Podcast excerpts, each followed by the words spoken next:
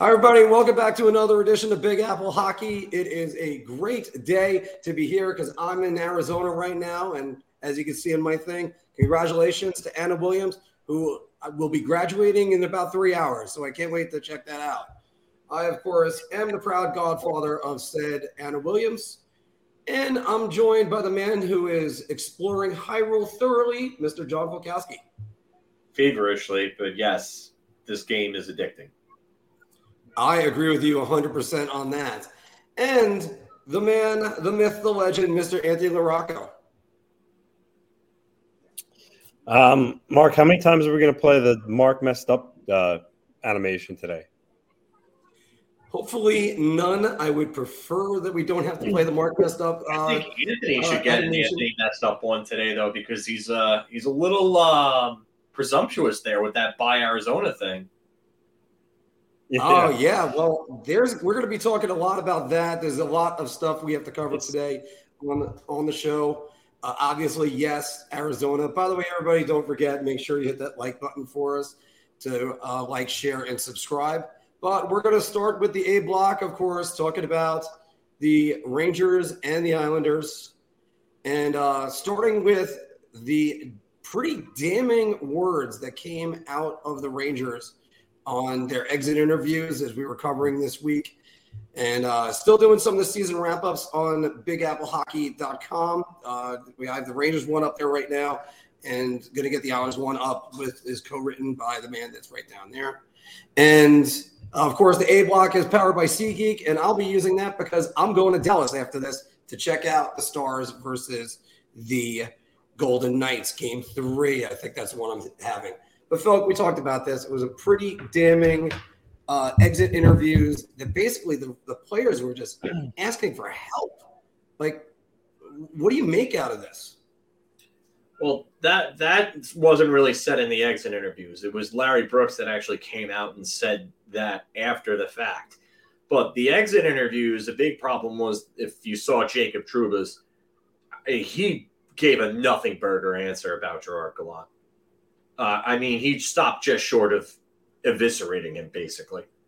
Uh, I thought he was about to do it. He didn't, but um, he just did. It just said nothing, and I think the silence actually spoke louder than him actually berating Gallant or saying something derogatory about him. Um, you know, sometimes they say silence is louder, and that's what happened. And, and Trouba, when asked about Gallant, was basically like, "Yeah, and that was it. and, and that, that's bad. That's a really bad sign. Um, I said that Gallant had lost the team twice this season with the helmet throw and then in the playoffs. And I, I think that was just confirmed by Trouba's answer.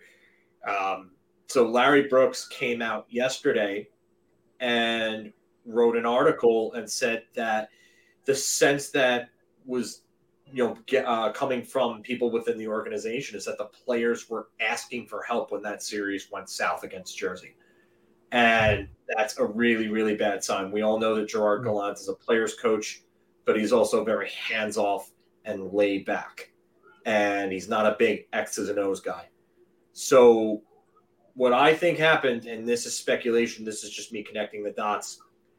I think Jacob Trouba probably went to Chris Drury after uh, a certain point in the series, and he said that Gerard Gallant is not making the adjustments. Um, they need some help, and th- there needs to be an adjustment in the style of play. Gallant probably just threw it at the players' feet, which he did. He called them soft, said that they needed more of an effort. Yeah, he might have been right. He might have been right in that sense because I, again, I called them out for being cowardly and not really doing anything. But your leader, your coach is supposed to be your biggest leader. You know, your captain and your coach are supposed to be the two guys that are really supposed to steer the ship when the ship starts to go wrong. And Gallant did not do that. And I believe that the shouting match happened after game four because Trouba went to Drury and said this. And then Drury, unhappy, completely unhappy with the game four effort, came out and went to the coaching staff after. Yes, thank you, Pete. The players are responsible for their effort, but the coach ultimately has to get the players prepared. And I don't want to hear anything about, oh, you're paid millions of dollars. If you can't get up for a playoff game, then you know that that's that says more about you. No. The the the players are responsible for their efforts, but the coach is responsible for having everything else prepared to put the players in the best possible uh, position to succeed as a team. And Gerard Gallant did not do that on multiple occasions with this team. And their their slow starts, their inconsistent efforts throughout these two seasons, um, and the repeated trends of those two things really show that Gerard Gallant did not have his hand on this team, and that's bad. So Drury had it out with the coaching staff after game four. And I mean, it doesn't take a rocket scientist to put these dots together, but hmm. if you if I was a betting man, I would put a lot of good money on this having to be the case and how this whole unfolded. Because there's no way that the players are going to come out and some and anonymously anonymously say something to someone like Larry Brooks and say, "Oh, we needed help." Yeah, I mean, they, not that they had to say it, but there was definitely something going on back there, and there was a major disconnect between the coaching staff and the players, and the general manager got involved. And if the general manager had to get involved to to, to kind of really escalate this, then that's really really bad on the coaching staff. So um, I, can see this why this happened. It's an it's an indictment on Gerard Gallant, and you know what? I'll give him his told him so. Uh, I'll told you so a moment. But Stephen Stephen said that when they hired Gallant, that this guy only lasts for two, maybe three years at most. Yep. And he was right. And we're, now we're seeing why. And this is actually another good point here. Gallant was only one or two losses away. I think he was one loss away. In December, I, definitely. Yeah, in December. Yeah, definitely. That that if they would have lost that game after the helmet throw, I think he might have been fired at that point. And it looked like they were going to. It was against St. Louis. Yeah, because they, they, they were able to come back in that game. They were able to come back and win that game, and, and that would that was the game that everything started to right the ship a little bit. But if they had lost that game and they lost it in, in bad fashion, like they were looking like they were on the way to doing, Gerard Gallant would have had to get another taxi out of New York to go back home mm-hmm. because that, that, would have been the end of his tenure as a Rangers coach. So, and um, look, I think sorry, actually finish your point. I'm sorry. No, I was gonna say I was just gonna leave it off as this because I've went on for too long already. But you you can't have a coach like that with a soft leadership group, and I'm not gonna take away any blame from the players because the players absolutely deserve to get their their kicks or their licks rather for the cowardly efforts that they gave throughout various parts of that series and throughout the inconsistent tenure of Gallant in New York. So the players, they're definitely to blame, but do your job as a coach. That's what you're paid to do. And I mean, this comment from oh no, that the, that was not the comment I wanted to highlight. This comment here from DP. So was Gallant basically stealing money by not coaching and just letting the players go do his thing? I mean, if you want to consider it that, then sort of yeah, then he I guess you could say that. Gallant was more about installing culture and stuff like that. Going back to some of our first uh, criticisms about David Quinn when we first started this channel, Phil, you know, just because you got a Ferrari doesn't mean anything if you got a drunk driver behind the wheel. It, it, the driver has to do something with it. And if it's not the players doing that, it's, you know, it, it's got to be the coach driving it. Wouldn't you agree, Anthony? Um, yeah, yeah, I do. Uh, obviously, they they need they need direction. Um, as Mo's saying here, I mean, he seems like he's putting more of the responsibility on the players. Um, which which I get it. Gallant Gallant didn't do a good job, but um, you can't. The, the the effort that the Rangers put in in a lot of games of the series is, is inexcusable. Um, it just it's just fact. Um, so it was kind of like a, a perfect storm of of stuff coming together where something was going to implode for the Rangers, and in this case, that was Gerard Gallant losing his job. But um, you know, as Phil said, Statboy Stevens said, it seems like he had a shelf life two to three, two to three seasons, and that's what he's been following lately. Um, mm-hmm. I think he's going to land somewhere else if he wants to coach again this season. I think another team will give him a shot, but um, overall, you know, I, I just think his biggest issue was he has no system. What was the guy's system or identity? He, he didn't. He didn't have one, and I, I think it many times during the season you saw that was the case. So I think the Rangers um, are going to be a lot different of a team with a new coach in place that actually employs more of a X and O style system and, and attention to detail. I think that's going to make a huge difference. And then on top of that, I think Chris Drury is going to make some changes. But um, overall, I mean, I, I wasn't surprised by the move at all.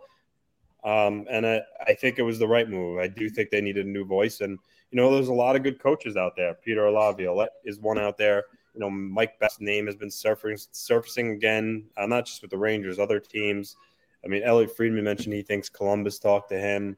Um, you know, some teams feel that he might have changed his ways a little bit, but uh, at the end of the day, the point is there's a lot of there's a lot of coaches out there the Rangers could choose from. They can even go from within with Knoblauch. So I'm interested in to see uh, you know which direction they go, and you got to imagine as the calendar gets closer to June, they're going to want their coach in place to start preparing for you know the off season. I'm sure they're going to want their coach in place uh, by the time the draft comes, especially. Yeah, so, I was just going to say. Um, we'll see. Mm. We'll, we'll see, but um, overall, I think it was the right move to get rid of him, and um, you know. But with that said, again, I think the players take a lot of responsibility on this too because they simply were not good. It's it's remarkable how much people are putting this on the players, and when they put it, it, it, sounds like you can't have both. Yeah, you can. You can have both. If it's it, both things can be true. He didn't coach well enough, and the players do have to bear some responsibility.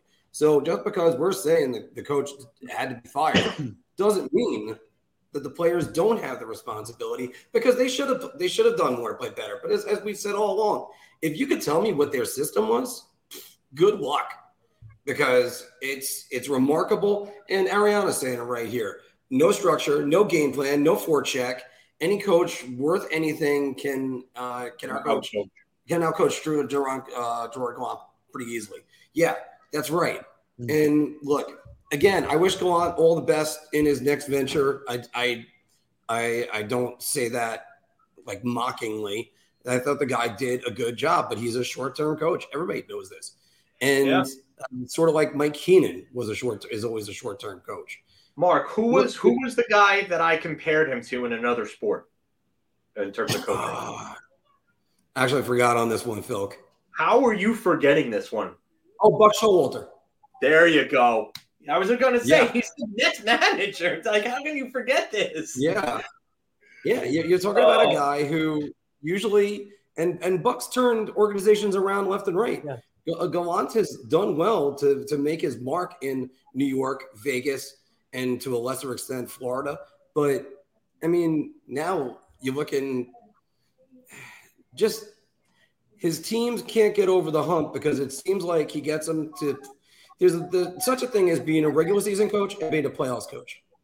And, and just keep in mind, Igor Shesterkin covered up a lot of uh, faults yeah, so, he, he did. Uh, you're definitely right about that. I, I I'm gonna add uh, this one. I really want to talk about because I, I, I think it's Laviolette. I, I just think that you're gonna have a hard time selling James Dolan on Chris Knoblauch right now. And not only that, a lot of pressure to put on a rookie coach to have him come in to a team that has to win and has to win almost immediately. Yes there's there is a very very small time frame for this team to win because when Igor Shesterkin's contract is up, you're going to have to pay him uh, uh, upwards of at least eight and a half million, if not more. I would say maybe even closer to ten, depending on if he wants to stay here or not, and if they they get him back under contract before he hits the market. But you got to worry about that. Um, also, Dolan has been wanting to win. Everything that we've seen over the last two years from Dolan is we want to win. We want to win now. Yeah. All moves that have been made. So I, I, I don't I don't think it's going to be someone from the AHL, even though maybe long term Knoblauch might be the best solution. Uh, I mean, from everything that they've said about Knoblauch, that the players down there respect him. He has a good system. Hartford is actually doing really well considering the pieces that they have. They're in the conference finals, um, I believe. Mm. So they're they're going, they're playing very, very well. And not only that, but having some of those guys come up over the next few years would actually have a, a breed a sense of familiarity and would be good for player development because it shows you that Knoblauch is good with young guys, which this team needs going forward. Because the last two coaches have not done very well with young talent on this team. They've actually almost ruined some of the important young talent on this team. So, oh God, se- semifinal. Sorry about that.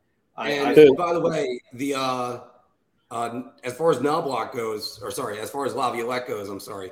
You can look at all Laviolette's teams, and you could see he had good production out of wingers. Some of them who you didn't expect. Victor Arvidsson, great under Laviolette. Uh, Shawn Bates, uh, when he was with the Islanders, he was very good under Laviolette.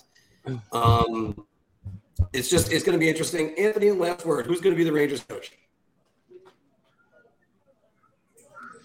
Um, uh, putting me in the spot. I, it's hard because a lot of, like, for instance, with Laviolette, um, you know, he's kind of in the mix for other teams that want him too. So it's hard to.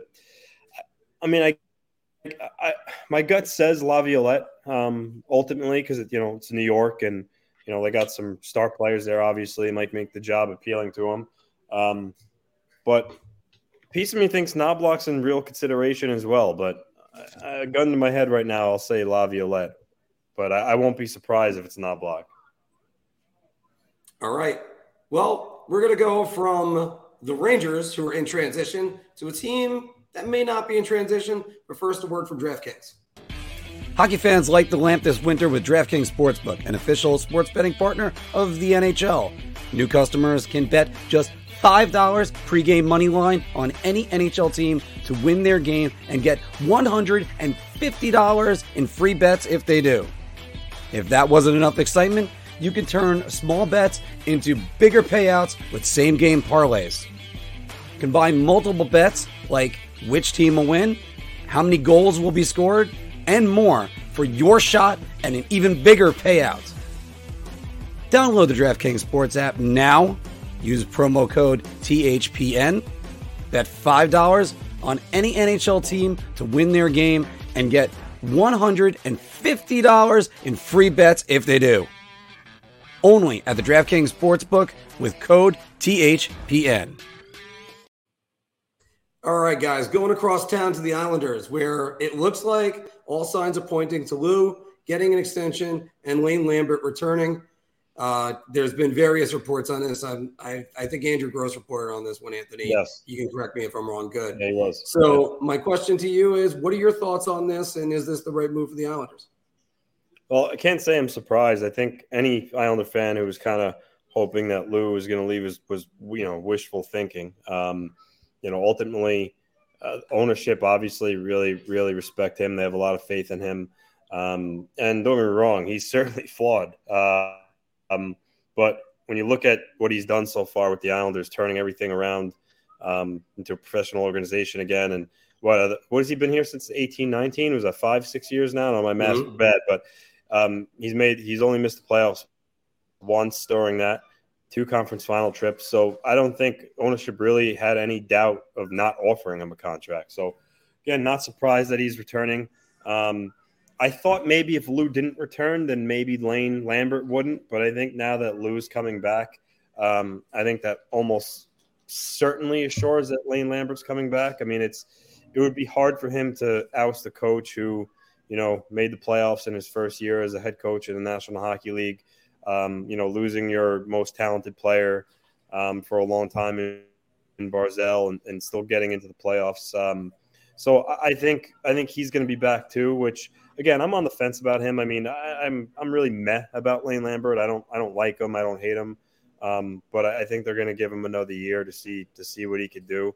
Um, but again, in, in, regards to Lou, again, I'm I, I, don't want to repeat myself, but I'm not surprised he's coming back. He holds all the cards.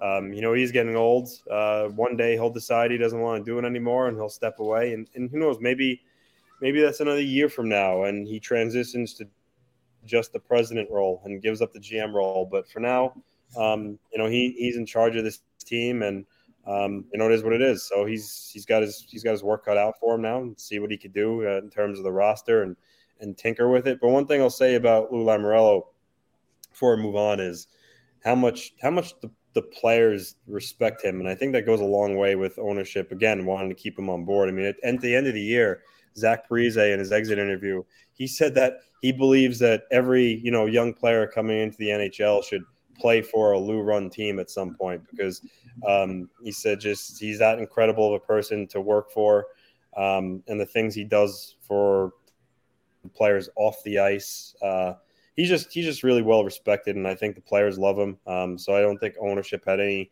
warning signs of similar with Gallant, where players saying, "Hey, you know, we need to get rid of this guy." I don't think the players have any concern with Lou Moreau. I think they all love him, and you know, like I said, it's his team, so he's got his work to do. Um, a couple free agents try to resign, you know, make some moves here there, improve the team.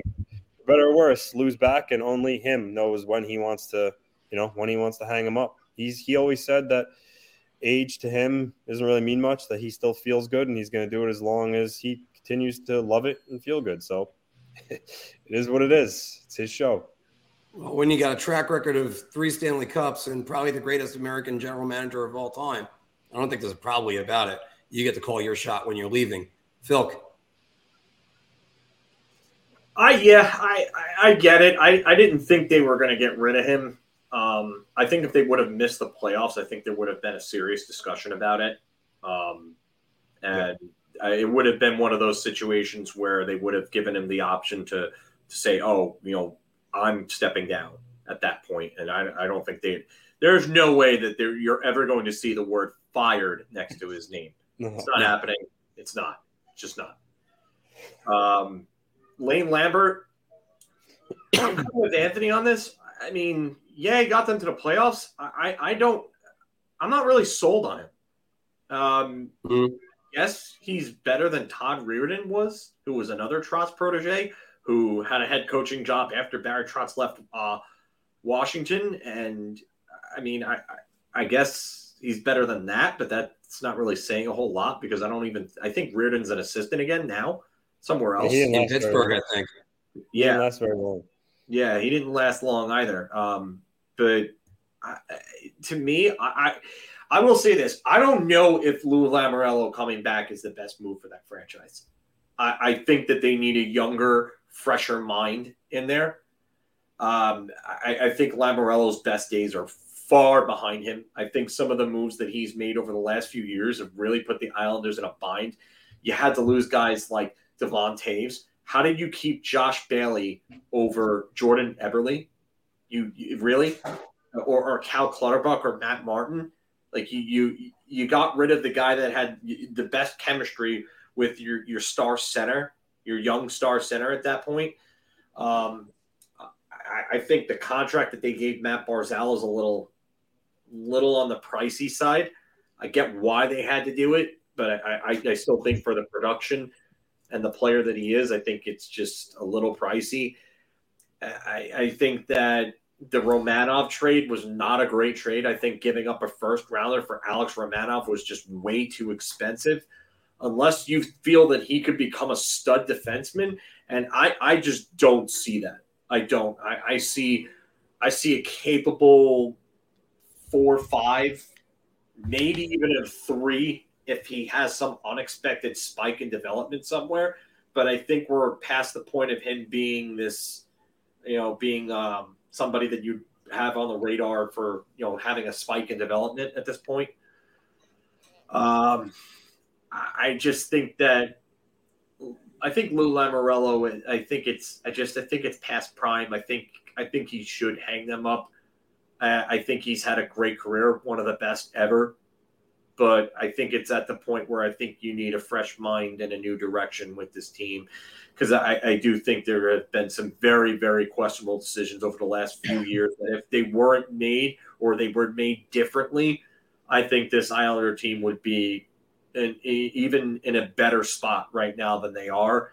And I think you would be looking at them as one of the powerhouses in the Eastern Conference. well, I do think they need to infuse some youth into this team, and right now, I don't think that's what Lou's objective is. I think that's where the, it's it's where the difficult part is. Are the Islanders closer to being a non-playoff team or a contending team? And that's a question that's going to have to be answered because there isn't exactly much of the pipeline, Anthony, There or at least that I'm seeing. I know William Dufour, everybody's talking about him. And I know you're saying Samuel Bolduc looks like he's going to be a full timer next year. And it, you know, Aho did take a step forward, I thought. And um, I mean, quite, jury's still out on Robin Salo. Also, we're going to talk about Oliver Wahlstrom later in Bar Talk, but because they're going to need some production out of him but th- they're going to have to find a way to get younger and faster and more production out of their wings because I think they're set at the center position for a long time, especially when Brock Nelson probably is going to resign and finish his career as an Islander. Um, you, uh, that, was, that, was, it. You muted Anthony. Oh, that was it. I wasn't sure. Um, yeah, yeah. I, you know what, I, I don't think you know, Lou views you know, like you mentioned, are they are they closer to being a contender or non-playoff team? And um, I think Lou, obviously, he's old, but I think he always wants to win um, and win now. Now, as as long as it's horribly apparent that your team sucks, then yeah, you know, he'd be one to to rebuild. But um, you know, I think when you look around the National Hockey League, you know, the, the Florida Panthers were the 16th team in the playoffs, and they're in the conference finals. You know, Seattle was one win away from going to the conference final. And I think Lou looks at this team and says that, you know, anything can happen in the National Hockey League. And I, I don't, so I don't think he views his team as like kind of on that bubble. I think year after year, he's going to try to go for it. Um, and, but you're right. He does need to inject some youth in the lineup. Um, there are, you know, there are, you have some guys that are, you know, on, on the wrong side of 30, albeit, you know, still producing. You know, Brock Nelson is seemingly, getting better as he gets older, which doesn't make any yeah. any sense. But um, you know, so I, I, think I think Lou views it when he looks at his team. I think he says I think he believes that he's that his team has just as much of a chance of winning as anybody else, right or wrong. I think that's his that's how he views things. Um, and you know, even how the when they made the trade for Bo Horvat, they weren't in a playoff spot. You know, so I, I just think that's the way he kind of looks at things. And I think this offseason, um, he's going to try to get the team faster. I do think he really does acknowledge that. How he does it, I don't know. I mean, he has he has some work to do out to, in that regard, but because um, a lot of the forwards are signed for next year. There's only we think maybe if if, if Zach Parise doesn't come back, there's maybe one spot open, and that's already kind of ticketed to Oliver Wahlstrom. So if he again, if he wants to tinker with some forwards, he needs to get creative and you know, last offseason, he talked about getting better through hockey trades. He didn't do that. Does he do it this year? I don't know, but um, I, I, think he's good at something. The question is, can he? His track record lately is does not much in the summer and during the season when he makes his moves. You know, Pageau was midseason, Palmieri was midseason, Horvat's midseason. You look at his summer moves, what are they? Romanov, he doesn't really do much in free agency during the summer. So and will that change draft, this offseason? I, I, I don't know, but um, I do think he's he's going to try to do something because I think that right now you look at it, yeah, close to seven million dollars of cap space. You say to yourself, oh, well, you know that's good, but then you consider you have to re-sign or replace Scott Mayfield, one of the two. That's going to cost some money. Um, you know, what what do you do with Oliver Wahlstrom? I know he's not going to break the bank, but he needs to be re-signed. Sam Bolduc needs to be re-signed. Um, so again, I, it's going to be interesting um, to see what he does. Uh, I think Josh Bailey's certainly gone. I think if he can't if he can't trade him, he's certainly going to buy him out, which will give them about two and a half million dollars of cap space. So, yeah, uh, it's his team again, and he's got some work to do. Now, there was also a post on All Things Islanders written by uh, one Anthony Larocco saying that Vladimir Tarasenko could be a target. Yeah, so after Tarasenko was traded, Elliotte Friedman, which I think we talked about briefly in this show, that Tarasenko said he wanted to be traded to the Rangers, Islanders, or Devils. Um, you know, the Devils are going to be facing down the barrel of handing out $8 million contracts to Bratt and um, uh, Meier. You know, the Rangers are, you know, similarly the Islanders. They got some other stuff cooking in the pressure cooker. You know, don't have a ton of cap space, so who knows what's going to happen there. So, I think if the Islanders can move Josh Bailey and you know get that number of cap space up, I think Tarasenko would come there. It's just a matter of, you know, do the Rangers re-sign him first, or, or can the Islanders trade Josh Bailey?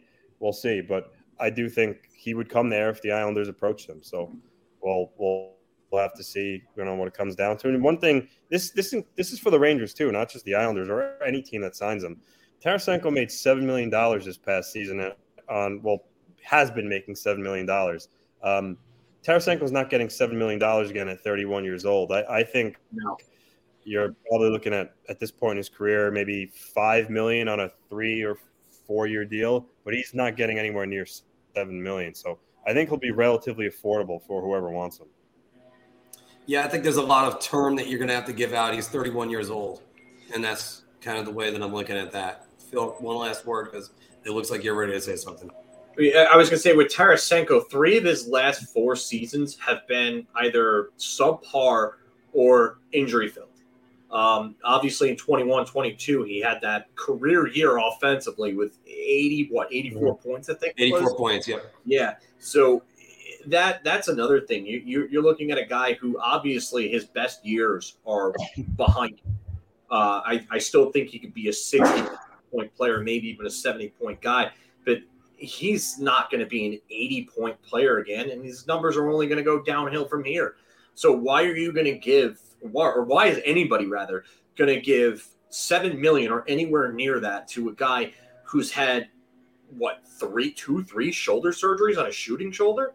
Uh, yep. I mean, I'm surprised I got that without getting tongue twisted, but I mean, you know, like I, I just don't see it. I, I really don't. I have a hard time seeing that. I think he's going to get a nice, like Anthony said, five. Okay, I could see that. Maybe five and a half. Does some team overpay and give him six million? Possibly. You never know. It's free agency. That that kind of stuff always happens. But uh, the term that he's looking for, yeah, uh, he'll he'll he's going to price himself out of out of the Rangers range, and then. I mean, I'll, I'll just say this while we're on Patrick Kane real quick because I just see this right here.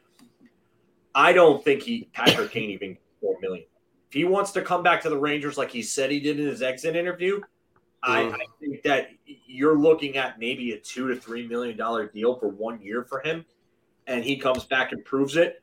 But he has to have whatever surgery that needs to be done. That has to happen first, and that hasn't been decided yet. So if mm-hmm. he has that done this offseason and has it done soon, then I would look out for him to sign a deal with the Rangers on a, on a short term deal, on a prove it deal.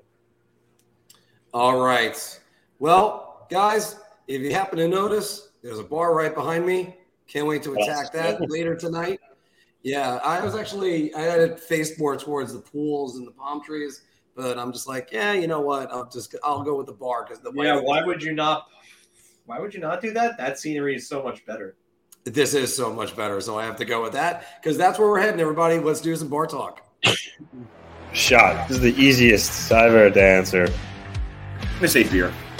I can't even begin to describe. I'm actually going to go crazy. I'm going to buy everybody around on this one.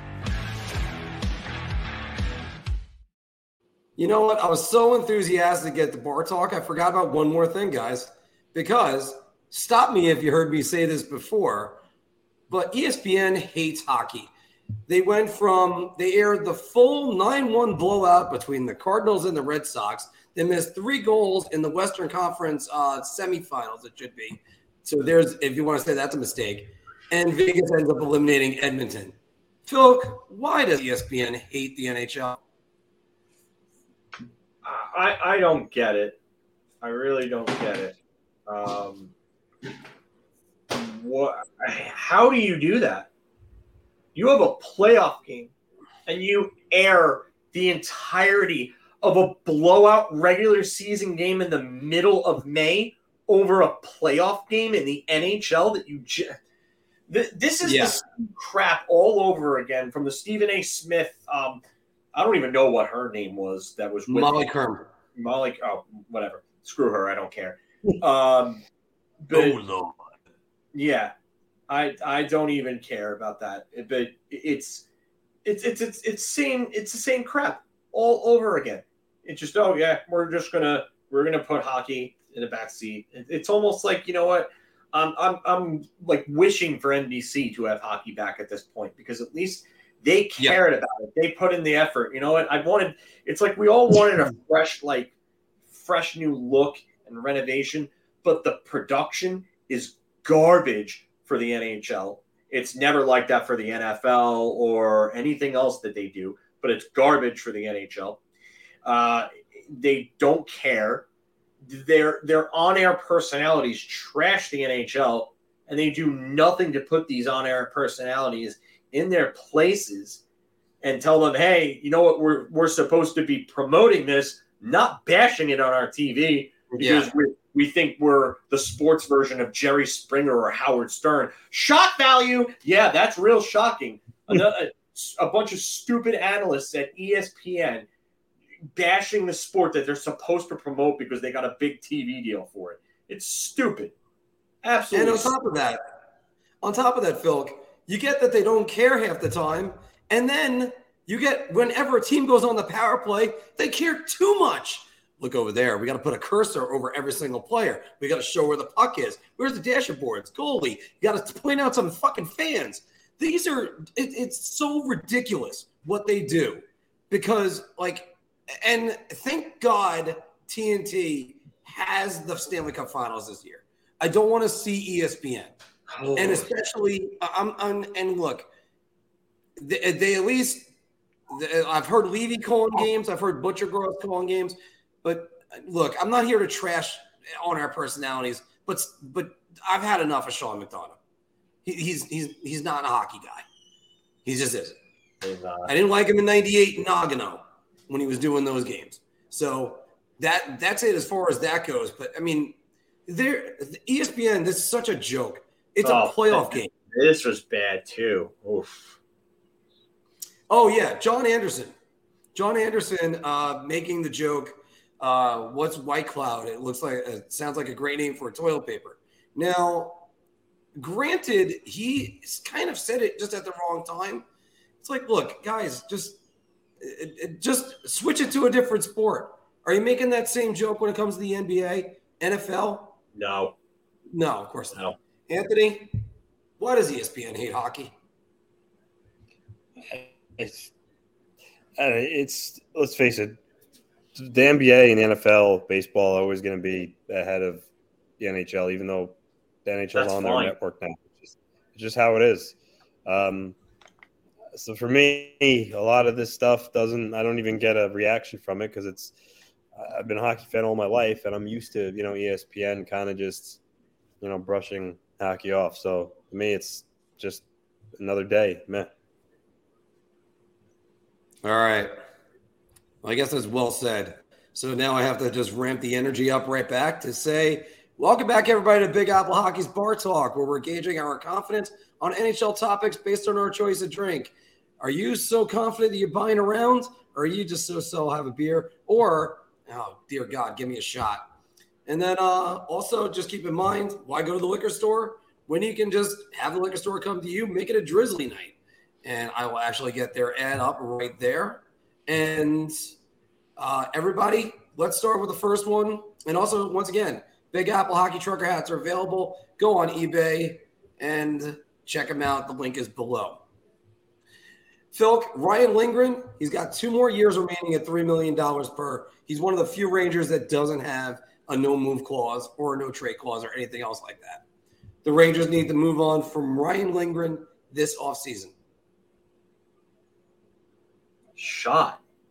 The only place yeah. that they need to move him is is to the second pair. He, he's just not a top pairing defenseman. This has been proven for a few years now he's been getting by by being Adam Fox's best friend and and basically the Jeff Beukeboom to his Brian Leetch. But Ryan Lindgren is not someone that they need to be moving. That that would be terrible. That's that's a guy that's really a heart and soul player on this team. He plays through injuries. I mean, and he actually plays somewhat well, unlike the guy who wore the captaincy, played injured and was atrocious when he was playing injured and refused to get out of the lineup. Um, there's there's no reason to sell Ryan Lindgren. If anything, the Rangers need to move him to the to this. I would say the second pairing. They need to find a legitimate complement to Adam Fox on the top pairing, And if I, I would say they need to move other cap before they move Ryan Lindgren. Yeah, I agree with you. I don't want to move Ryan Lindgren. I think for $3 million, you're getting a hell of a defenseman. Uh, I made the joke a long time ago. He makes Chuck Norris look like a wuss, and that's how tough he is. He is tough as nails. The reason why this is even up there right now is because, look, the Rangers might have to move some cap this year. Now, there's two guys you can look at specifically in uh, Ryan Ryan Lindgren and Barclay Goodrow that they could move to free up some cap space. Uh, I, I I don't see it. I don't see it with, with with almost either one of those guys. I know Goodrow's got so much left on on a deal. I, I don't think they're going to be able to move either one of them. And now, would I move Lindgren? No, I don't think I will. I'll just say it like that. Anthony. Flash, flash the mark messed up animation because you said he's got two years left. You, when you look at CapFriendly, technically the end of the year didn't happen yet, so it's still reflected as two years. It's this. This is the last year of his contract coming up, so he has one year left. Mark, Mark messed up, but um, no, that's not worthy of a mark messed up. yeah, it is. It is. It is actually. Uh, all right, all right, all right. Two years and one year is a big difference. Um, no, but they don't. Let's. It's a shot. They don't need to move him.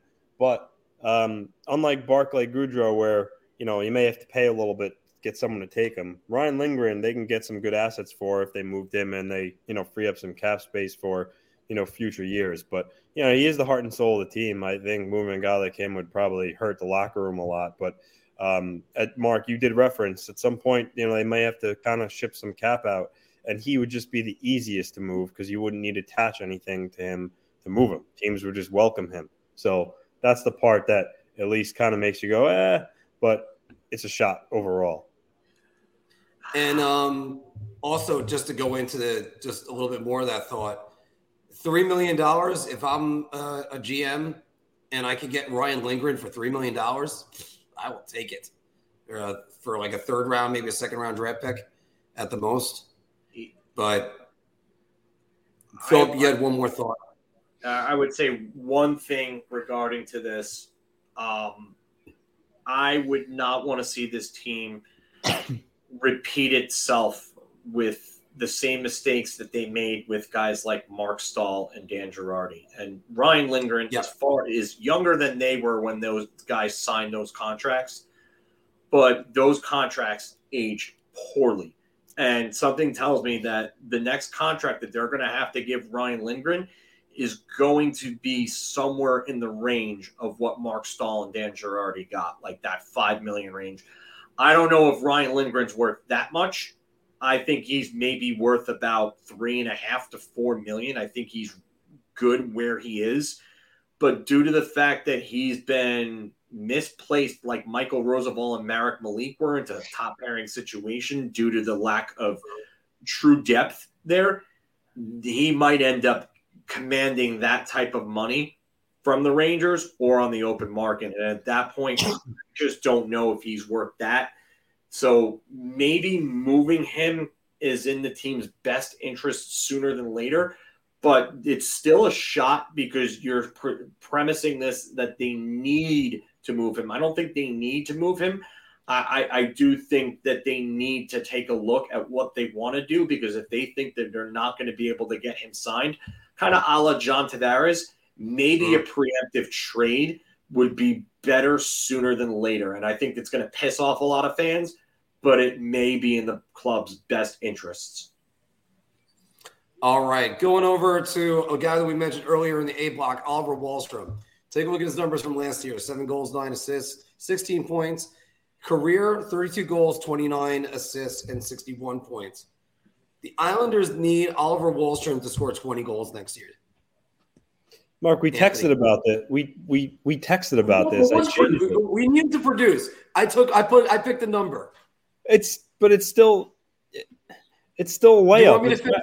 I'll fix it. It's Oh, you need to score 20 goals. Layup animation for this one. It's still it's that's why that's why I wanted to get rid of it because it's obvious they need him to they you know they're going to need him to finally become the player that everyone thought he could be. Um, so oh, actually, you know what? And that's right. I should have fixed it. I was. Uh, all right, I'm sorry. I had to take a dump before we got on screen. Probably somewhere watching this, and he's probably foaming at the mouth just to yell the words "layup."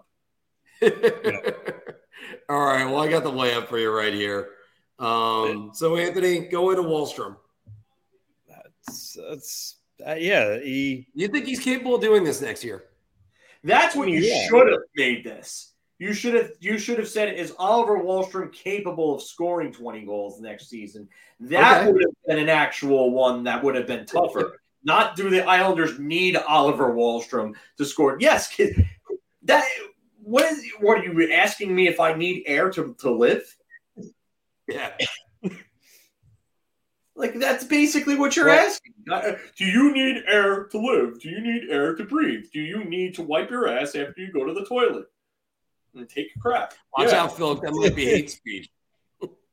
I mean, listen, Capel. By the way, screw you, Facebook.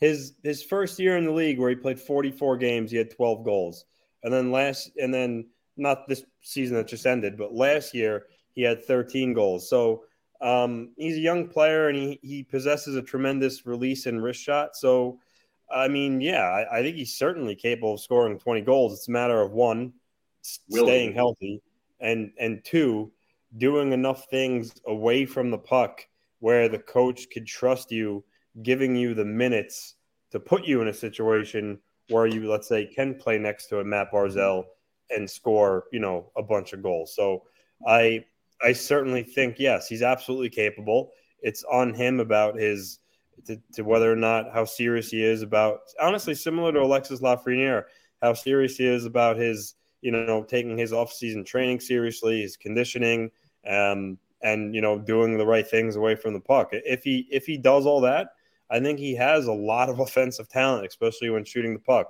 So yes, I, I I think it's around. I think he's capable of scoring 20 goals.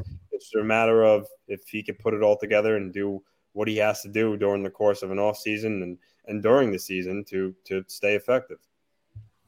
Just to mention this, Anthony, I just got the update on the on the topic just now.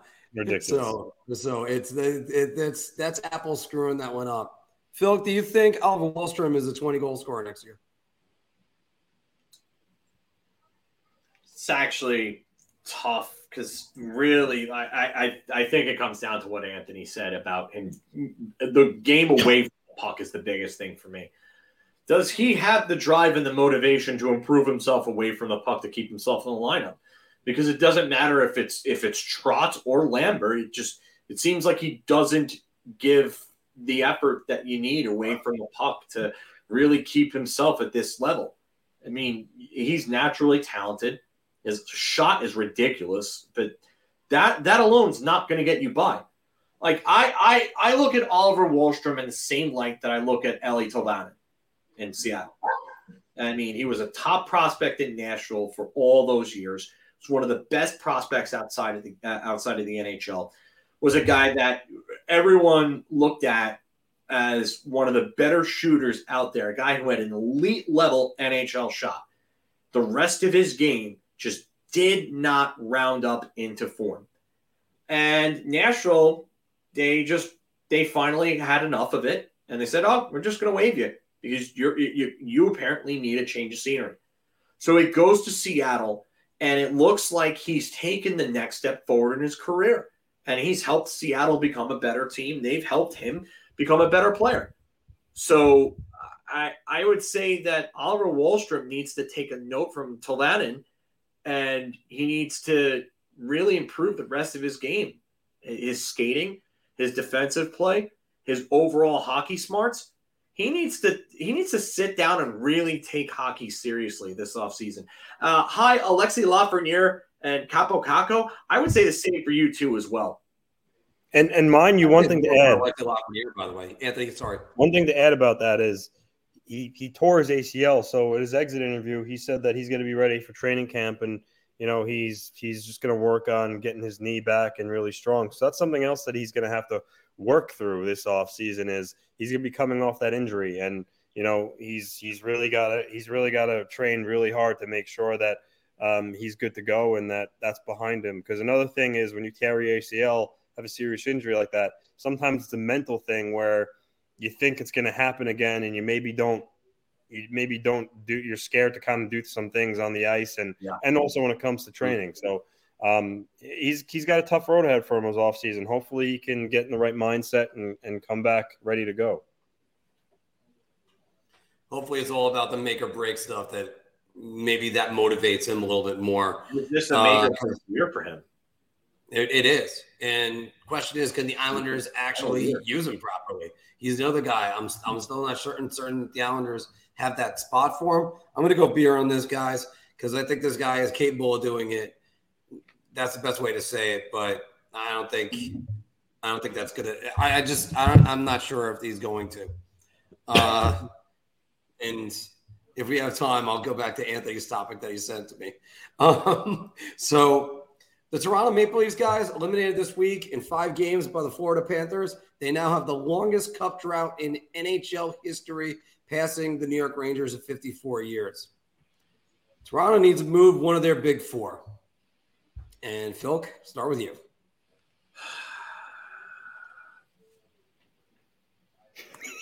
yep. yep. yeah.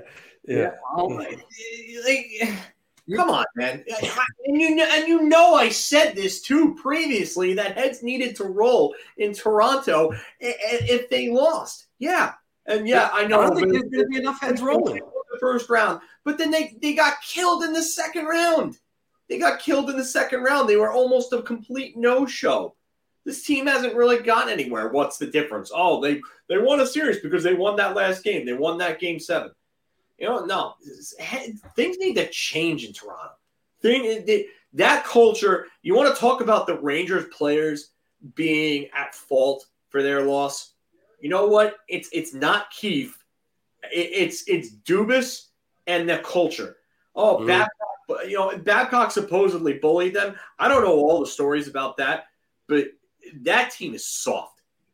They've brought in so many different players. They brought in Ryan O'Reilly, Noel Acciari, Sam Lafferty, Jake McCabe, and they they're still got bounced with all that grit, depth, and toughness added to this team. They still got bounced, and they didn't even put up a fight against a team that barely made it into the playoffs. And yeah, I get they beat Boston, but look at that team and their depth and what they're getting from Paul Maurice as opposed to what they have in Toronto. That roster and the lack that they got from it.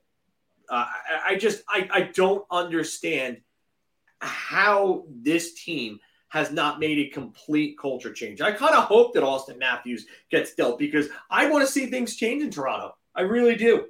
I, I hope Matthews gets dealt at this point or Marner, but I don't think Marner's getting dealt. I think Matthews will because I, I think that they're going to avoid a Tavares Islanders situation. They're going to take note from the Islanders and they're going to move him preemptively. Anthony. Yeah, it's it's around. I mean, the only thing I, Phil really kind of was spot on. The only thing I can add is I I, I mean I, I think it's going to be Nylander that that gets that gets moved. Um, I know, you know, and I I learned my lesson on this. So, but Leaf fans are saying, oh well, you know, all of them said the right thing on breakup day. You know, like Nylander said he wants he, he wants to be here. Matthew said he wants to be here. Um, you know, Tavares said the same thing about the Islanders. Oh, I love it here on breakup day, the, the season before he left. I want to come back. So Matthew said that and all, but I mean, at the end of the day, it doesn't really mean anything, right? Right now, I mean, it it, it doesn't. No, it doesn't.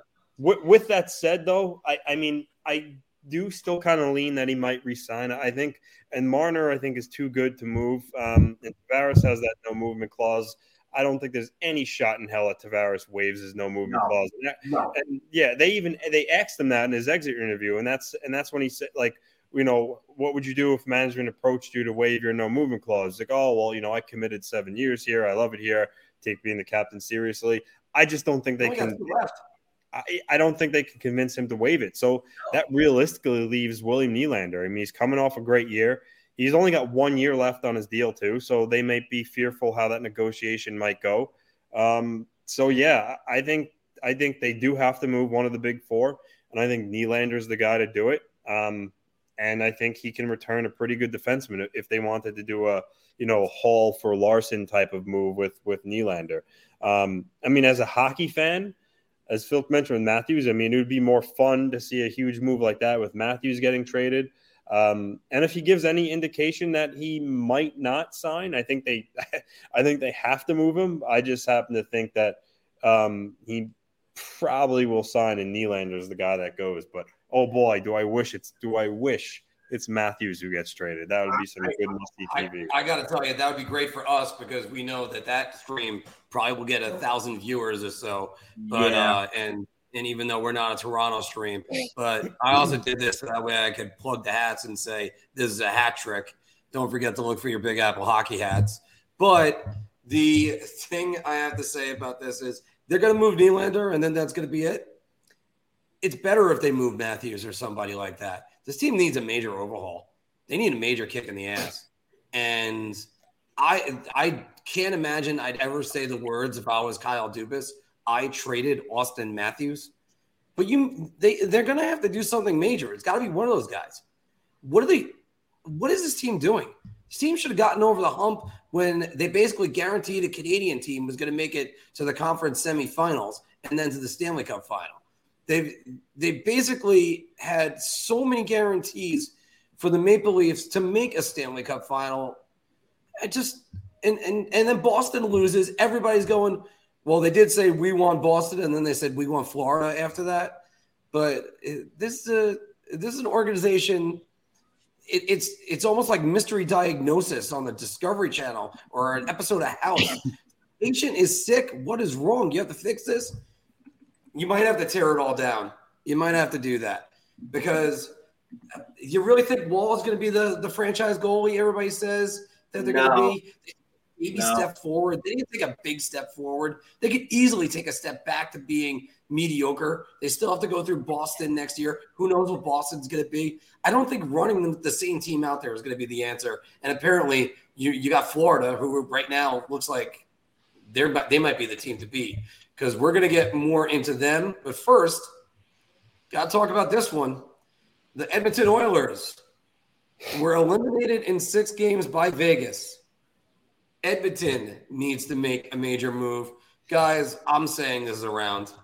And when I say a major move, I think they have to look into possibly dealing Leon Draisaitl. No shot. Got, no shot. And, hell they're doing that. Well, he's making 8.9 million or 8.5 million dollars. He's only got, I think, a couple years left on that deal. You can get a haul for him right now and be competitive. That's my you, take. You you could, but I, I don't know. I don't know how you justify trading trading Leon Draisaitl. I think he's I think he's the second best player in the world, and I think there's a wow. significant gap between two and three. Uh, I I don't I get he's what two. I think he's two years away from free agency. And McDavid's three, but I don't. I, I think first off, I think McDavid would be steamed if they traded Leon Draisaitl. That, that's one. Um, Depends on who you get. No, but not, not even who you get. I mean, I understand McDavid understands it's a business, but still, I mean, Draisaitl is his running mate. I, I think they're no. I, I, just don't see any shot in how they trade Leon Draisaitl. Um, I think it would be I think it would be a huge mistake because they want to compete right now, right? Okay, so they mm-hmm. want to compete right now. Yeah. So when you trade Leon Draisaitl, the team that's acquiring him, they're going to probably want to give up, you know, younger players and and prospects. Like I, I don't see a Leon Draisaitl for David Pastrnak trade. You know, that's not in the cards. So I think I think I don't I don't know. I, I Mark, I love you, but I disagree entirely. I don't think so, trading well, that's that's what I'm saying with that. But by the way, so, so let, let, let, let's establish the parameters here since you were very vague with this. Edmonton needs to make a major move, or does Edmonton need to trade Leon Draisaitl? Is what you're no? Asking. Edmonton needs to make, needs to make a major move. okay. Leon Draisaitl. So, so a major move is a round but it's not in the sense that you're talking about right now from your perspective. It's mm-hmm. in the sense that they need to go out and they need to go get another big, I, I would say, a, a, another top four defenseman, a top, preferably a top two, because with Darnell Nurse out in that game, their lack of defensive depth got exposed big time. And I, and you know what? And I said it I, as soon as I found out that both Pietrangelo and Nurse were not playing in that game. I said Edmonton was screwed. Edmonton was screwed because they have zero depth after Ekholm. Their defense is just not that good. It's really not. So they need another legitimate top four defenseman, preferably a top pairing defenseman. They need to move on from Kailer Yamamoto. Kailer Yamamoto was pathetic in the playoffs. Evander Kane was pathetic in the playoffs. Uh, it, it, just these guys are taking up too much. Uh, uh, Yamamoto, I, I, think he's an RFA, I believe. If I could be wrong there because I, I, haven't. I haven't uh, actually, uh, Phil, I got the CapFriendly open for them. I'll give you that one. So it, yeah, Yamamoto is an RFA after next season. After next season, ne- okay. So Yamamoto has one year left on his current deal, then an RFA. I would look to move him. I would look to try to get defensive depth for him. I know you're not going to get a ton, but they need they absolutely need to get uh, defense for him. Uh, he's just not the answer in that top six. He seems like more of a complimentary guy that just he kind of just goes as the guys on his line go. He's not a play driver of any sort. Um, and Ryan Nugent Hopkins for a 100 point showing in the regular season, one goal and 11 points in what 14 games in the postseason. Pathetic, pathetic not what you expect from a 100 point player in, in the regular season. Leon Draisaitl, he should shoulder some of that blame too. I know that everybody's not going to say, "Oh, well, that's a guy that was up there in playoff points. He was one or two in playoff points." Where was he in the final five, uh, in the final four games of that series? I'll tell you where. Yep. He had one point, he had one assist in those final four games. One assist. And better yet, Phil, he got caught puck watching on Marchessault who tapped in the go ahead goal. Yeah. So a guy that's actually pretty good defensively, actually underrated defensively, I should say, didn't really play great defense in all that series. So, um, I mean, I see this right here from Lauren. Trade RNH and you have the cap space to get some more defense. Yes, that is relatively true, but that production on that cap hit, it, it's gonna be very hard to replace that. Again, mm-hmm. I think 100 points is an outlier. I think he goes back to a 70 point player, maybe maybe 80 if he's lucky. Which is still good for five million dollars.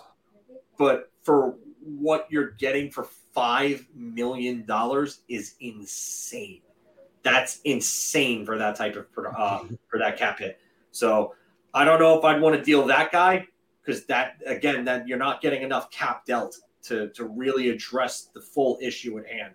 So now, again, I pointed out. Now, again, I wouldn't think about trading Draisaitl, but you have him for two more years, eight point five million. You can get a haul, and you can still be able to compete for a Stanley Cup. That's just my take. Anthony, under those parameters, what do you think? Well, yeah, it's it's it's around. They need to make they need to make a major move. Um, that doesn't include Leon Draisaitl. I think. I think they need more. Honestly, Phil is right. They need defense. They need defense, but I think they need they need more scoring. They need more support. Um, you know, Nugent Hopkins, he had a great year, 100 points, but previous to that, his career year was 18 19. He had 69 points. Last year, he had 50 points, albeit 63 games. But so it's probably an outlier, you know. So if he, let's mm-hmm. say, goes back to his norm, um, you know, that could that could really hurt them. I think they need another real solid top six forward. I mean, I know their cap space situation. I'm not exactly sure how they make it work, but they could use an Alex DeBrincat to come in there and help them out, um, get more support, scoring. I, I, just think they need another top six. There's somebody on that team too that's pretty familiar with Alex DeBrincat. But on the other hand, oh, who is it? Connor McDavid. They played together in junior. okay. But I do have to say this, Phil. They got $90 million up against the cap right now. Um, I'm well, good trying luck to look Nugent Hopkins, by the way, with that no movement clause. Yeah. Oh, he's got a 10 team no move clause, by the way. No, he's got a full. He's got a full buddy looking right at it. Okay. All right. Well, that's the other question too. I, I just don't know where the Edmonton Oilers go from here, guys. I just don't. They they they tried upgrading their goaltending, and I say that loosely with Jack Campbell. By the way, we're talking about the hockey that is being played in just a second. Uh, they, they, they tried to do that with Campbell, and I, I, I just don't know what they do. Stuart Skinner's next year. You really think Stuart Skinner is going to win you a Stanley well, Cup? I don't know. You know, you know, you know what's going to be interesting is that there's, there's kind of some speculation already that Connor Hellebuyck may not sign an extension with Winnipeg, which would make him. That would be the major move. Where Winnipeg may have to move him this off, and if that happens, I mean, there's going to be a lot of teams lining up for him. But the Oilers should be should be throwing teams aside to get first in line there because if they got Connor Hellebuyck, that might be the answer to their their issues. Good luck moving Jack Campbell. Four years left, $5 million per modified no trade clause. And a team modified, uh, he submits a 10 team no trade list. Let me correct that. So there's He's, still 22 teams he could be traded to. Yeah. So, but who's who's lining up to get Jack Campbell at $5 million per for the next few years? That ain't happening. And then you have to pay Hellebuyck on top of that. Good, good luck, Ken Holland. That's all I have to say about that one. Guys, tomorrow night, the Eastern Conference Finals start. The Panthers versus the Carolina Hurricanes. Show of hands, everybody. Who had Carolina versus the Florida Panthers at the conference finals? Nobody. Yeah. so, uh, Florida got only one goal between uh, Matthew Tkachuk and Alexander Barkov in the second round, and they still won in five. They're going to need their big guns to show up in order to beat the Hurricanes, Anthony? yeah, um, it's around. The, Hurricanes are one of the stingiest defensive teams in the league. We all know how much they stifle you. And, you know, Toronto was the furthest thing from that. Uh, the Hurricanes are going to be are going to be a real challenge for them. Um, and there are top players like Barkov, Tkachuk taking their time and space away.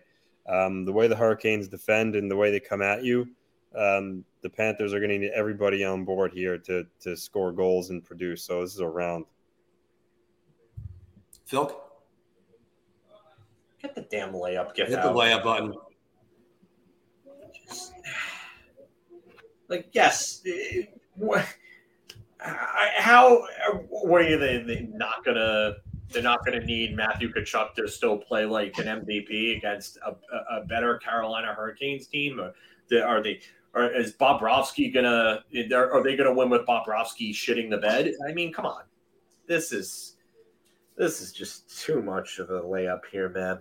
I, I, all right, um, but yeah, it's it, it's obviously you're gonna need your big guys to be your best guys. Hence, why the New York Rangers are no longer playing. Um, and then you you have guys like Sam Bennett who have you know been pretty good. Uh, Sam Reinhart. Uh, he had one goal in the second round too. Yeah, and Aaron Ekblad has been just as advertised. I mean, Brandon Montour might be the biggest revelation in hockey with the way that he's played in this postseason and and this season in general.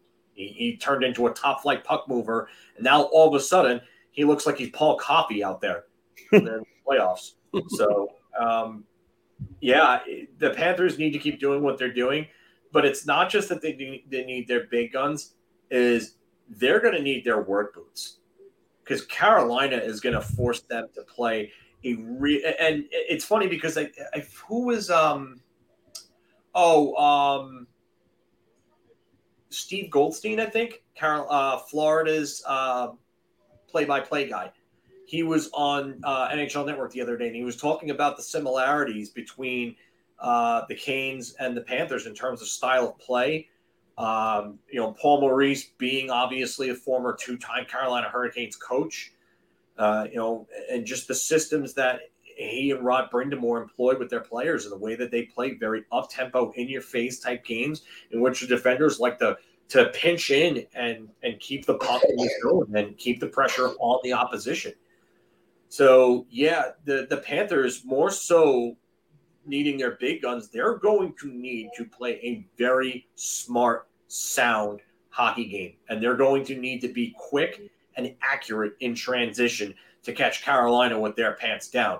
Because as you saw the Rangers do last year, when you do that, when your breakouts are sharp and crisp, you can beat this Carolina team. Even Jersey even gave them trouble at times throughout their games when Jersey's breakouts were really good and their players were going. But the minute that Carolina got their system in place and started playing their game, they took over every game that they were in against against Jersey. And you know, Anthony, you could obviously test that too against the Islanders. When they get that going and they get that pressure on you, it's real tough for them to get to get it off. But if you don't allow them, yeah, play, you can beat that team. So that's what yep. the Panthers really need to do. Paul Maurice is going to have to really, really, really get his team prepared for Rod Brind'Amour and that system. Jaccob Slavin, Jordan Staal, Sebastian Aho. The Carolina, and while we're at it, Jesper Fast as well. Uh, and they might even get Teravainen back. And he's pretty good defensively. Teravainen, I They're, think, is going to be playing in this series. Yeah, he is. He's going to be back. Yeah, they said he's definitely coming back. I think he might be back yeah. in game one. The, the point I'm going to try to make with this one is, Phil, you said it best. They're going to need their work boots, and their work boots is the third and fourth line. You got to hope that they keep on producing at the at the the bottom six. Carter Verhaeghe has had such a great playoff. If he can keep that up, I mean, Tkachuk has been phenomenal. Look, they're gonna the Panthers are gonna use Barkov to take away some of Carolina's guys because he's an, a Selke level defender. But Carolina's I, it's, it's going to come down to can you get shots from the point like Montour has been getting, and just they're going to have to work hard Another to be Carolina. What? Another similarity: the offense from the defense from these two teams, and the shots from the point. There you go. So that's why I'm going with a beer on this one. I don't think it's a no-brainer. I think it's just they need to they need to make sure that they're just working with their bottom six. That's how you beat the Carolina Hurricanes because you, the the Stastny step on line. I mean, you want to just call that the the uh, used to be really good line. I don't know what you want to call that. like, like because here's another problem with what Carolina has right now because they've used three goalies in this playoff run. The Carolina Hurricanes are going to use one goalie in this series, Phil. okay. Um, I'll apologize. Uh, the last one, now that you put that in that perspective, wasn't as much of a layup as you, as I said it was.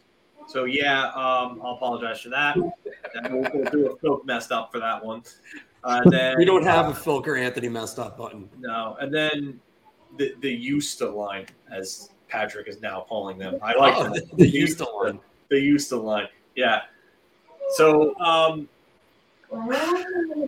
it's actually a tough one. Uh, I am going to go with beer. I am kind of inclined to say shot because I think at some points in this series, I think both of these teams are going to go to their uh, their backup goalies just because, and not just necessarily to start, but to bring them in because I think that some of these games are going to be one sided to the point where one team gets their defensive game flowing and shuts down the other team and then scores a bunch of goals on the other team. I, I think we're going to see some weird scores that we're not going to expect in this series. Anthony. Yeah, I was gonna have a question. Are you so does like a team getting does the Hurricanes getting blown out and pulling their goalie count? Because then if that's if that's so then if that's the case, then shot. I think there's going to be a game where you know Anderson gets you know maybe allows in three or four, and they decide to make a goalie change momentum. I think that's almost inevitable. So um, the Panthers can can have a lot of forwards that can hurt you. Um, so this is a shot for me. I'm only going to go beer because I don't know if the Panthers have a score or the ability to run it up on these guys the way that Certainly they do. do. I think, yeah, I know I that they do. They, they haven't done it really in the in the postseason. They haven't really uh, done it as much. Carolina better hope that that they don't go going one goalie. And probably going to be Freddie Anderson, but I understand it sort of doesn't matter. Carolina, uh, Carolina plays such a good forecheck system and they back check well that it almost doesn't matter who's in net and they're using every single player on their roster if they're going to try to get to the Stanley Cup Finals.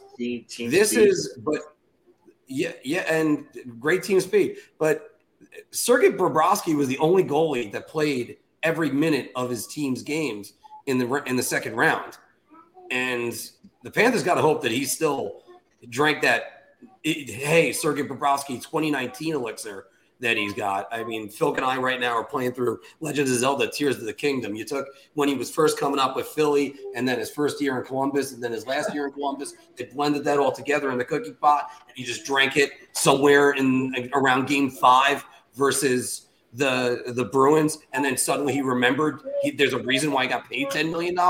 But it's it's it's it's amazing. Carolina hasn't been that good as in, in net you're going to see the Freddie Anderson soft goal, this, the, the soft goal from Raanta. And God only knows where you're going to get out of Kochetkov.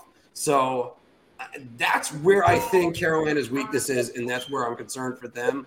Because this team, this this team should have should have made a Stanley Cup Finals again by now. They haven't been. But also, by the way, guys, how about the the uh, Paul Maurice coaching against Rod Brind'Amour, who we had as captain of the Hurricanes in 2002. Somebody's microphone is noisy in the background. Uh, I don't think it's me. I'm, don't think. I, I think it's, it's a little bit. But what? There's like uh, we'll get a little bit of background noise from you. I don't have any back other than. Yeah. Hold on. All right. Well, the Western Conference Finals, guys, starts Friday night. Dallas going to Vegas. And one guy that I watched in the last series, Jack Eichel, uh, in these playoffs, six goals, eight assists, 14 points, a plus seven. And what I can tell you is, and if you watch that last five minutes, he was all over the place defensively. And I, I, I was impressed. Jack Eichel showing that he's a complete player, and I'm buying around on this. Like he is doing everything it takes to win right now for Vegas. I'll turn it over to you, Phil. It's not that Jack Eichel was never a complete player. It, it just when he was there in Buffalo, Buffalo was there. And I, I, I don't think that Jack Eichel. I, I, think he's really stepped up his game. Um, I I always said that if Eichel got to the playoffs, the type of player that Eichel is. And I think that's just basically what we're looking at right now, especially on a better team, more depth, more options around him. Uh, he's he's definitely a complete player. Um, I, I, wouldn't say he's a, a, a, high level complete player, like a high level two way guy, like a, a Bergeron or someone like that. Not nowhere close to that. But Jack Eichel is not a terrible defensive player like some have perpetrated a narrative of over the years. So I, I just, yeah, Eichel showing it was more of Buffalo than it was himself. And yeah, I, I do mm-hmm. agree with this. Definitely agree with this. But uh, I will, uh, I will actually head it over to, I guess, Anthony at this point.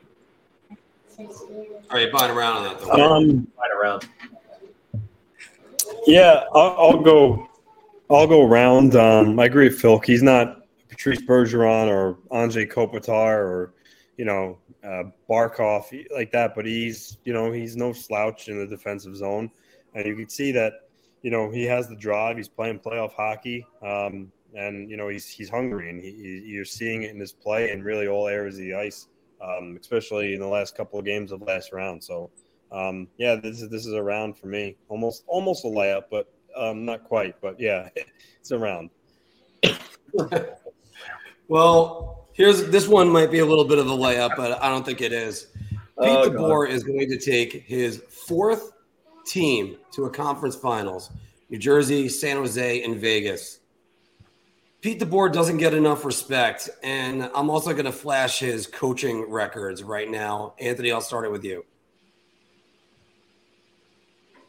I mean, when you look at his record and, and some of the trips he's had to the, the conference finals and such. Uh, I mean, it's kind of it's kind of hard not to say round, but um, you know, I think with DeBoer is he's not he's he's not like a he's he's a player he, he's a player's coach, but he also he also kind of employs good identity and systems for whatever team he's coaching.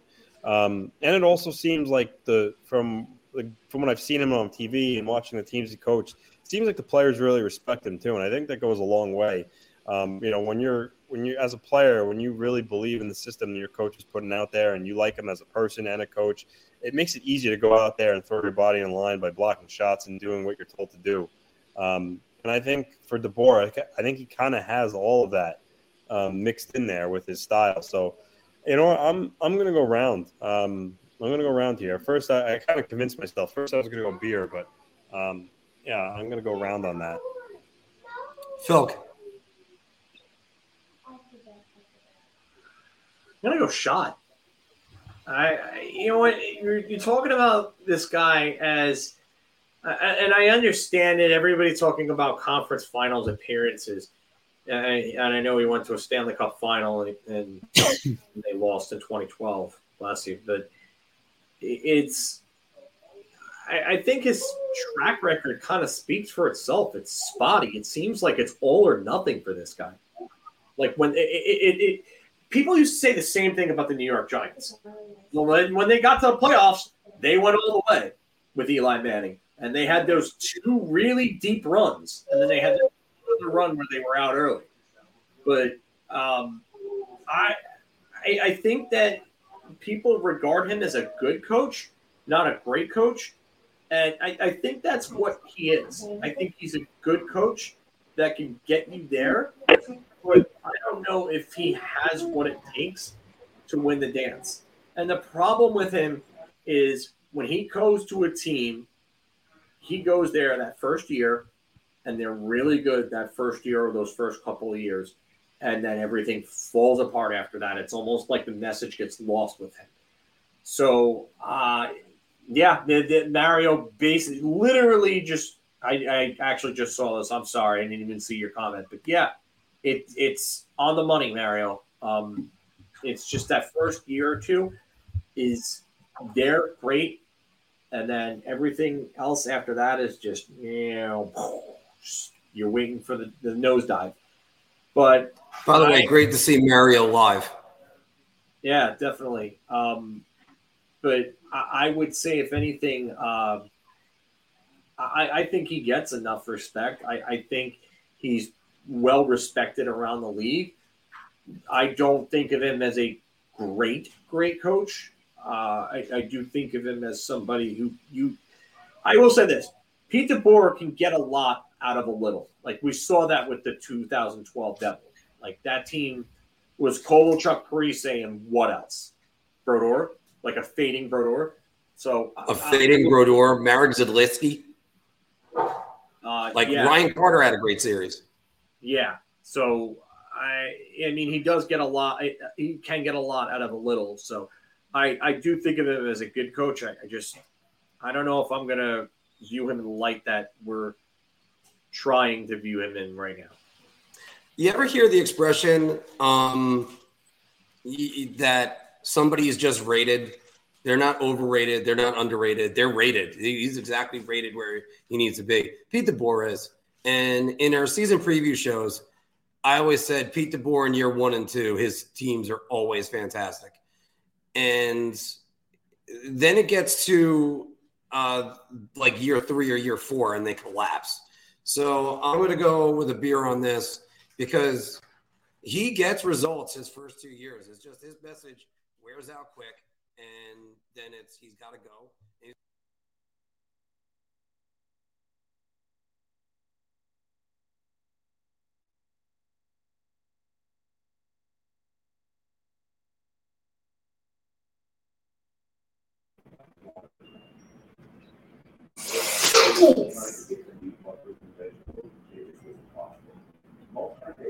Can't hear you. Bro, I'm going.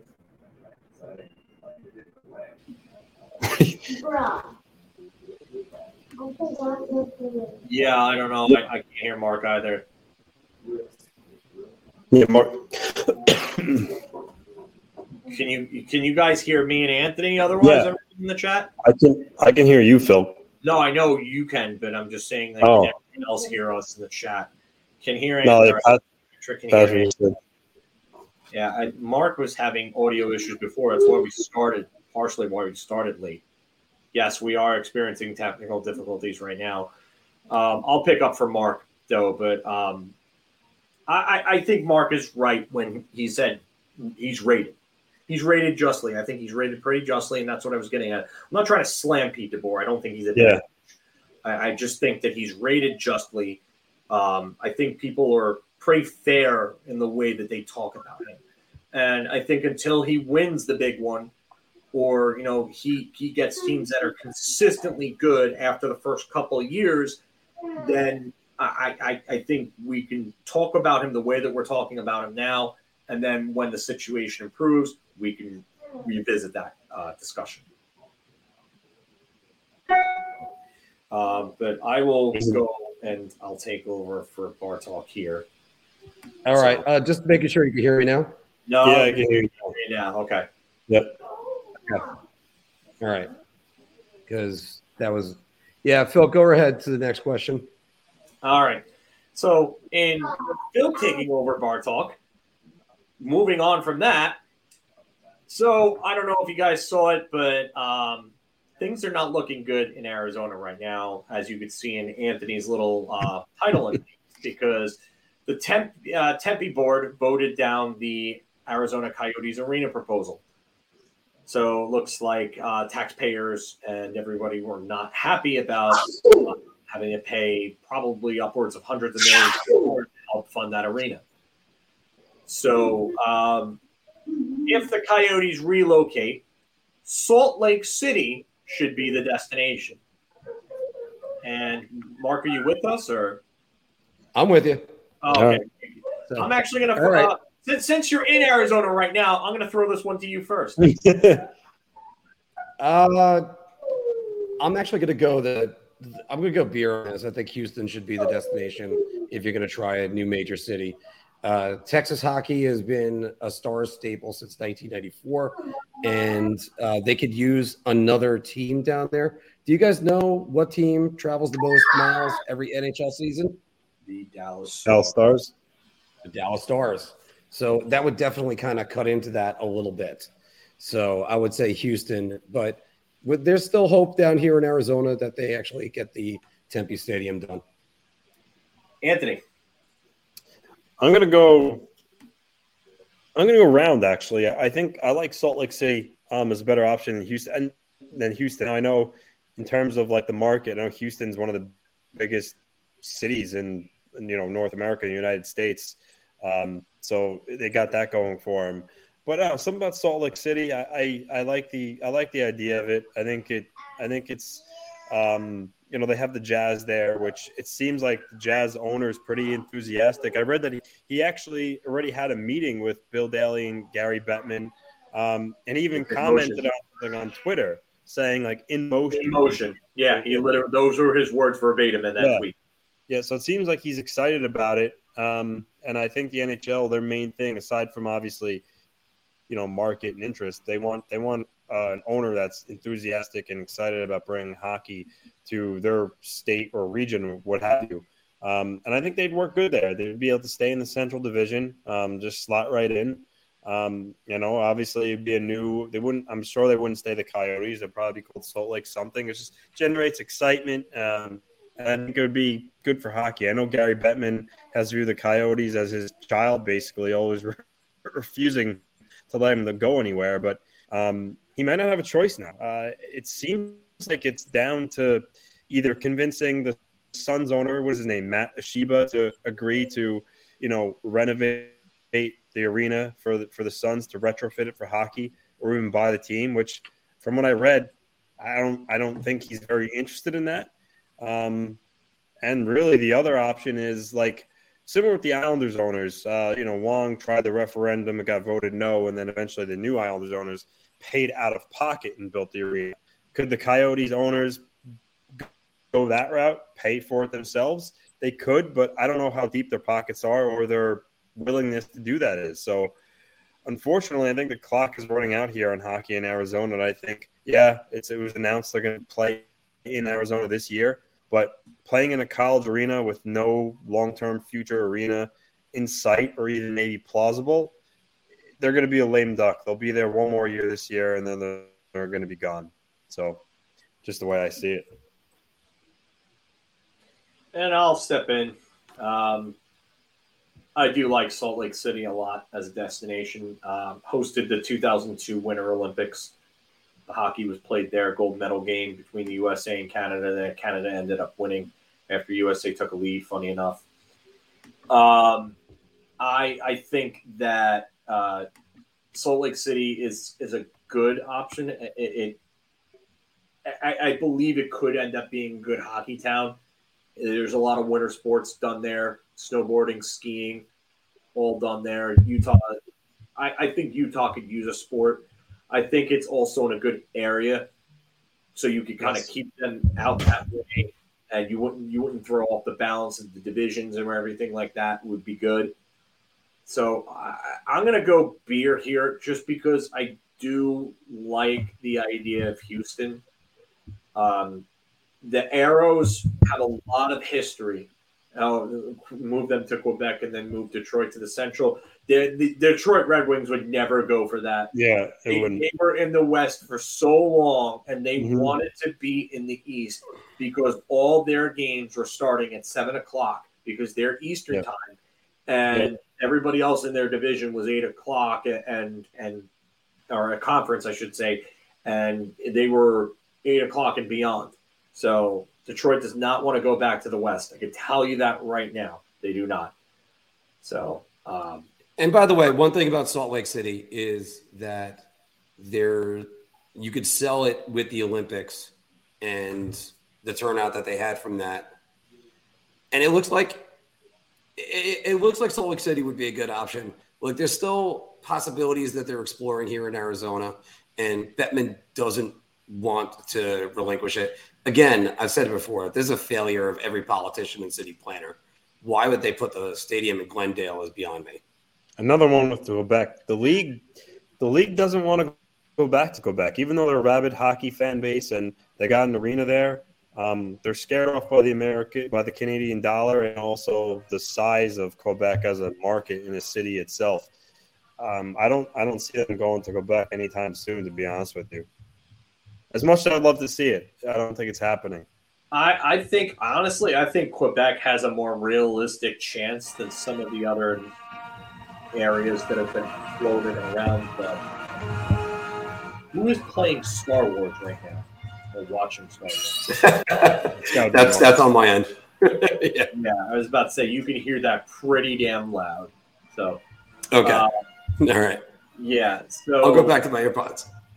Yeah. Um, I would say, if anything, I, I do like Houston, but I, I, do think Quebec is more realistic than I think you're giving credence to, Anthony. I, I, I get the concerns about it, but I also think that the NHL understands that you're going to need to have another, you know, a traditional hockey market.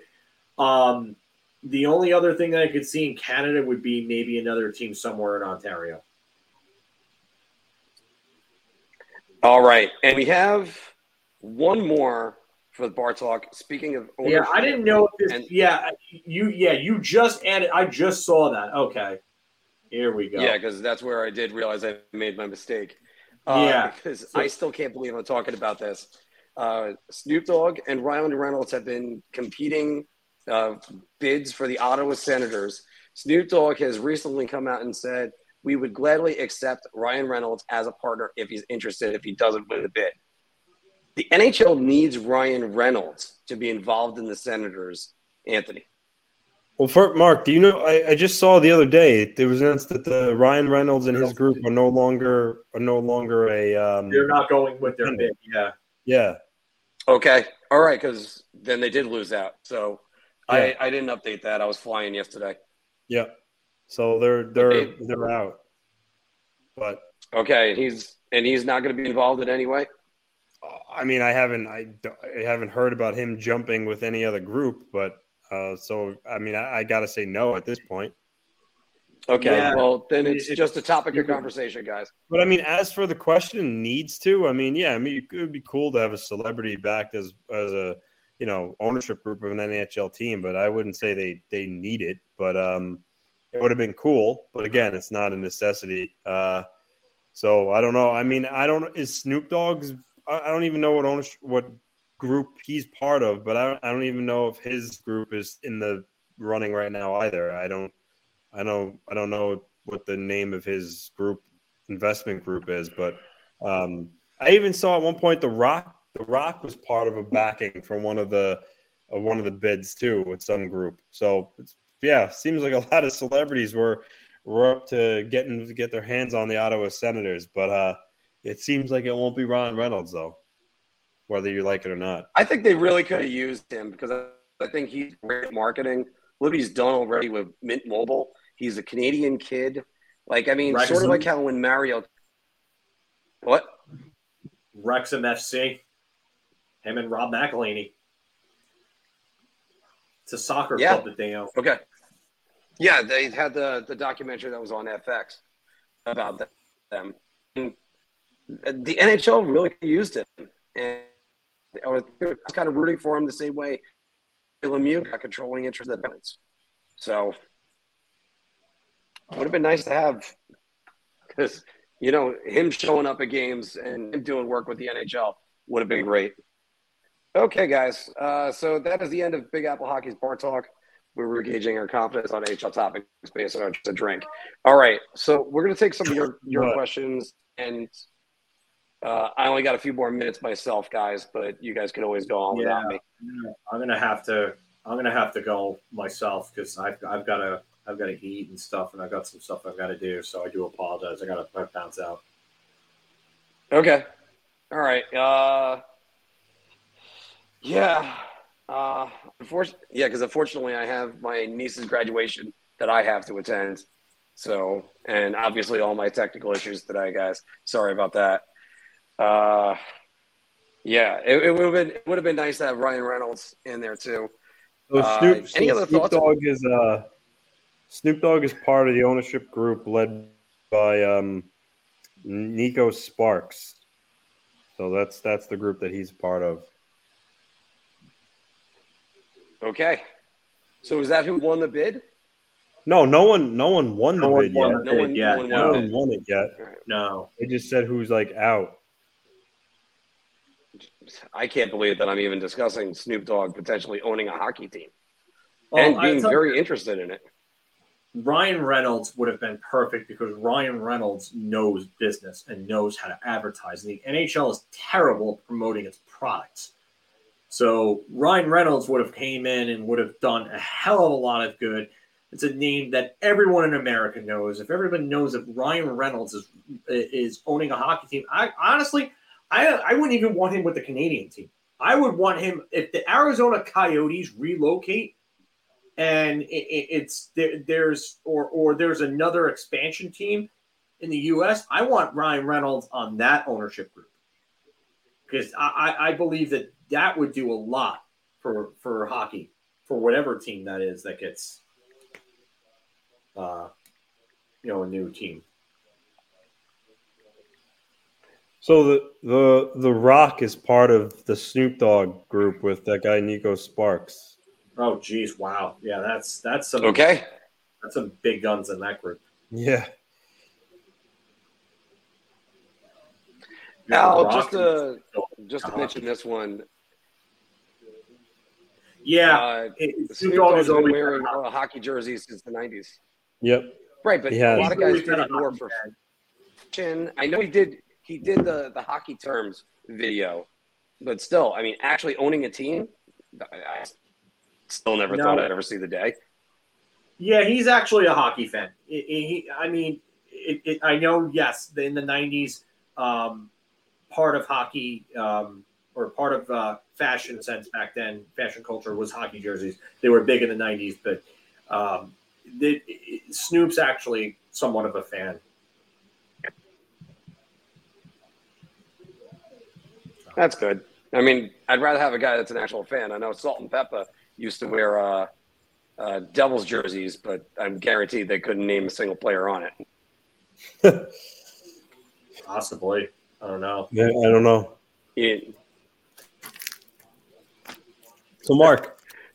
I mean, I, I, could try to I could try to make another joke, but I'd only push it real good. Anthony. Oh God! Please stop. Who uh, who says no? William Nylander for Zach Werenski, straight up.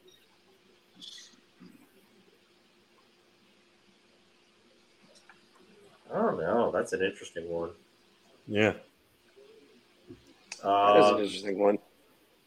We have to have a good who says no again soon. I and would probably free agency because Nylander only has one year left on his deal. Yeah, Nylander's only got one year left on his deal after this season. Werenski. I'm trying to look on how long. Werenski's got five years after this one. By the way, uh, guys, who do you have? But I think Zach. Maybe Zach Werenski says no. I don't know, but Zach Werenski gave him it got a no movement clause in his deal, and the, the next four years a no movement clause, full no movement clause, and then the next the, the last year in 2028 as a 10 team trade list. So I mean, he must really like it in Columbus if he gave himself a no movement clause. He's also he's also coming off a torn shoulder, so I wonder if that would that would make Toronto be the one that says no. I also Werenski nine point eight three million. I also don't think that he's the type of defenseman Toronto needs. They need an uh, Phil, They need a Pietrangelo. Yeah, I agree with that. Yeah. So. By the way, by a narrow margin in our poll today, a lot of people are picking Panthers versus Stars. You guys, what do you got? I would Is like to see Panthers versus Stars. Oh. Um, yeah, Cup final. I think Hurricanes versus the Golden Knights.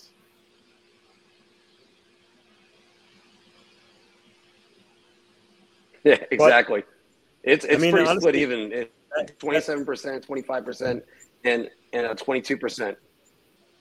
I think I think that Stars Golden Knights series is honestly a toss up. I really do. It's, um, I think it's going to be a good series. I hope it's a long series, but I think it has potential to be pretty damn good. And I'm just surprised that the Golden Knights are in the conference finals with Adin Hill as their goalie. I mean, and before that, Laurent Brossoit. I mean, it just, just kind of, I mean, it kind of makes you say to yourself, you know, do you really need that elite goalie to to go really far. Yeah, I'll still take Andrei Vasilevskiy over everyone. so, I'm actually going to go Knights versus uh, Panthers. I think Panthers just are on that magic run, and it, it's going to keep going. Yeah. And by the way, wouldn't that be a way for Bruce Cassidy to give the middle finger to Boston? Mm. Yeah, definitely. I'm gonna bounce out though. I will see all of you guys later. All yeah, right. we're actually gonna wrap it up today, guys. Yeah. we have had a lot of uh, technical difficulties. guys, everybody, thank you very much. I am going. I'm off to go see my niece uh, graduate from high school, and it is always a great show. And uh, we'll see you again next week. Take care, everybody.